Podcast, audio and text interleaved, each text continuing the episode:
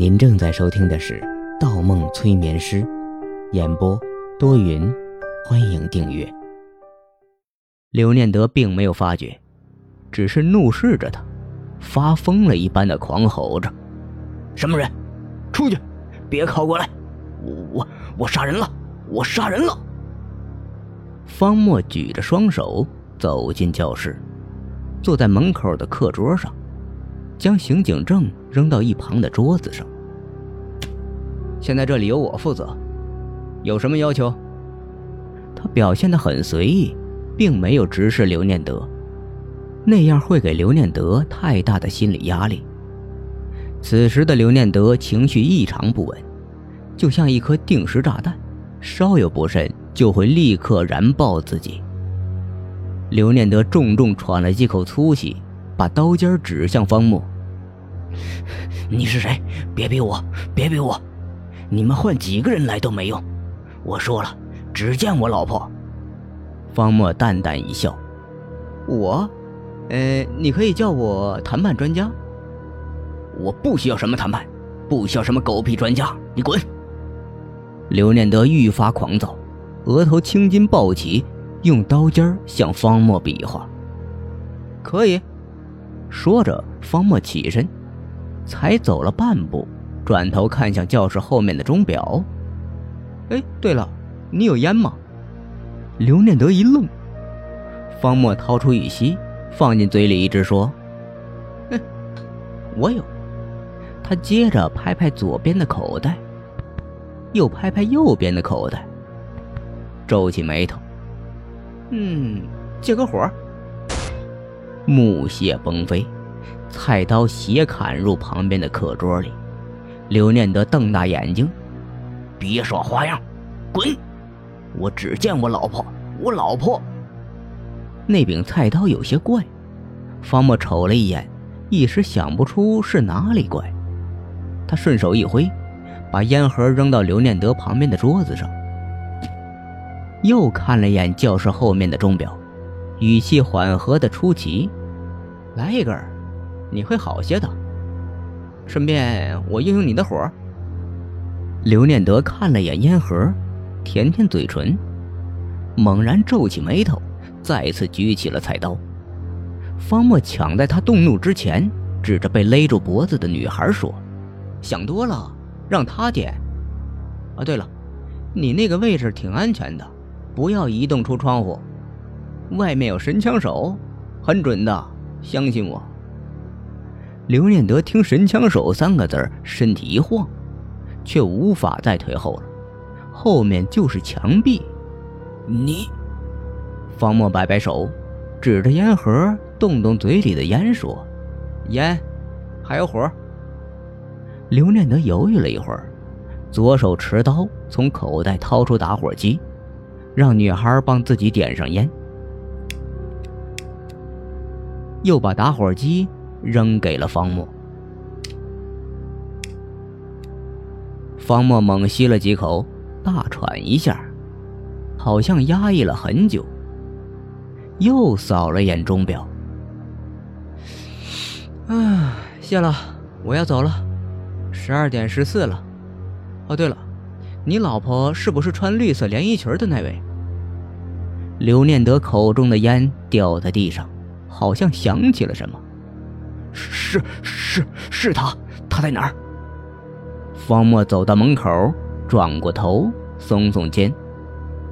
嗯，我没看见他。不过你的女儿在外面。刘念德不停晃着脑袋问道：“你没看见他？那你怎么知道他今天穿的绿色裙子？你等等。”方墨没有回头，用烟点点教室后面的钟表，又说。我时间到了，分针已经走到三那个位置了，十二点十五我就要走了。刘念德慌了，你等等！他追了出去。教室外面阳光很刺眼，找不到谈判专家的影子。走廊的尽头，却站着一个身穿绿色连衣裙的女人。刘念德脚步一停，老。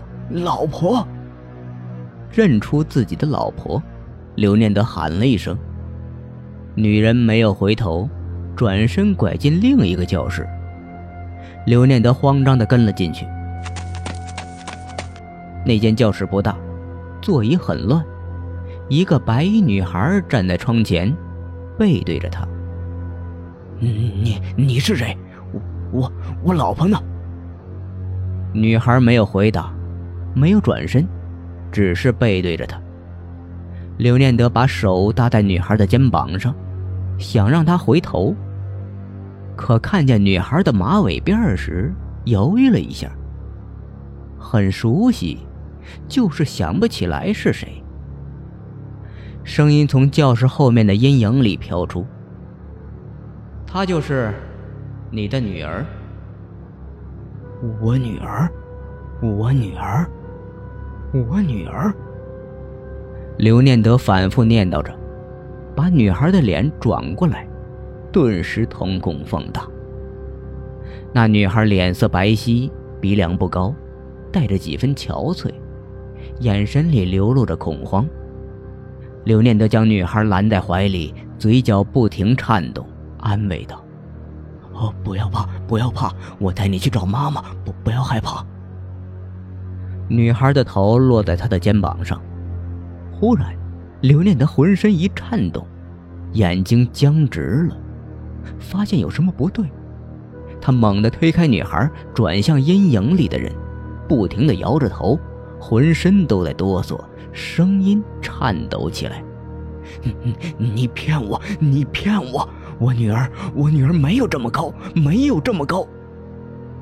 走出阴影，方墨一步一步走进瘫在地上的刘念德，声音相当诡异：“没有这么高，没有这么高。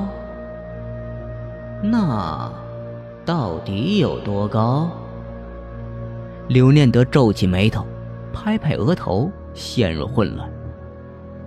这这么高？不对，这这么高。他像着了魔一样，用手来回在空气中比量，又不停的否定着自己。啊！死死抓住头发，刘念德发了疯一样开始吼叫。已经记起来了，对不对？对不对？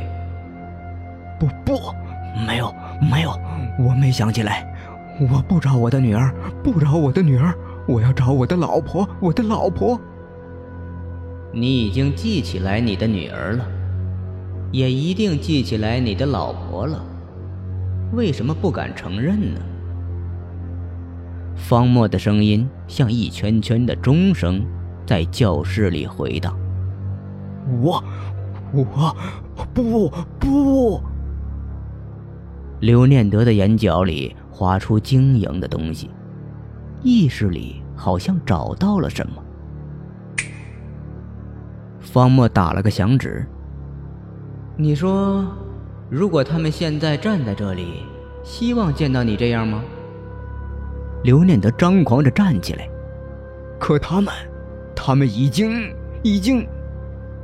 他指着方墨，指向周围，冲口道。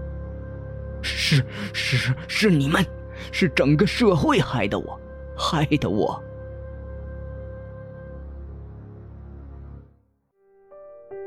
本集播放完毕，喜欢请投月票，精彩继续。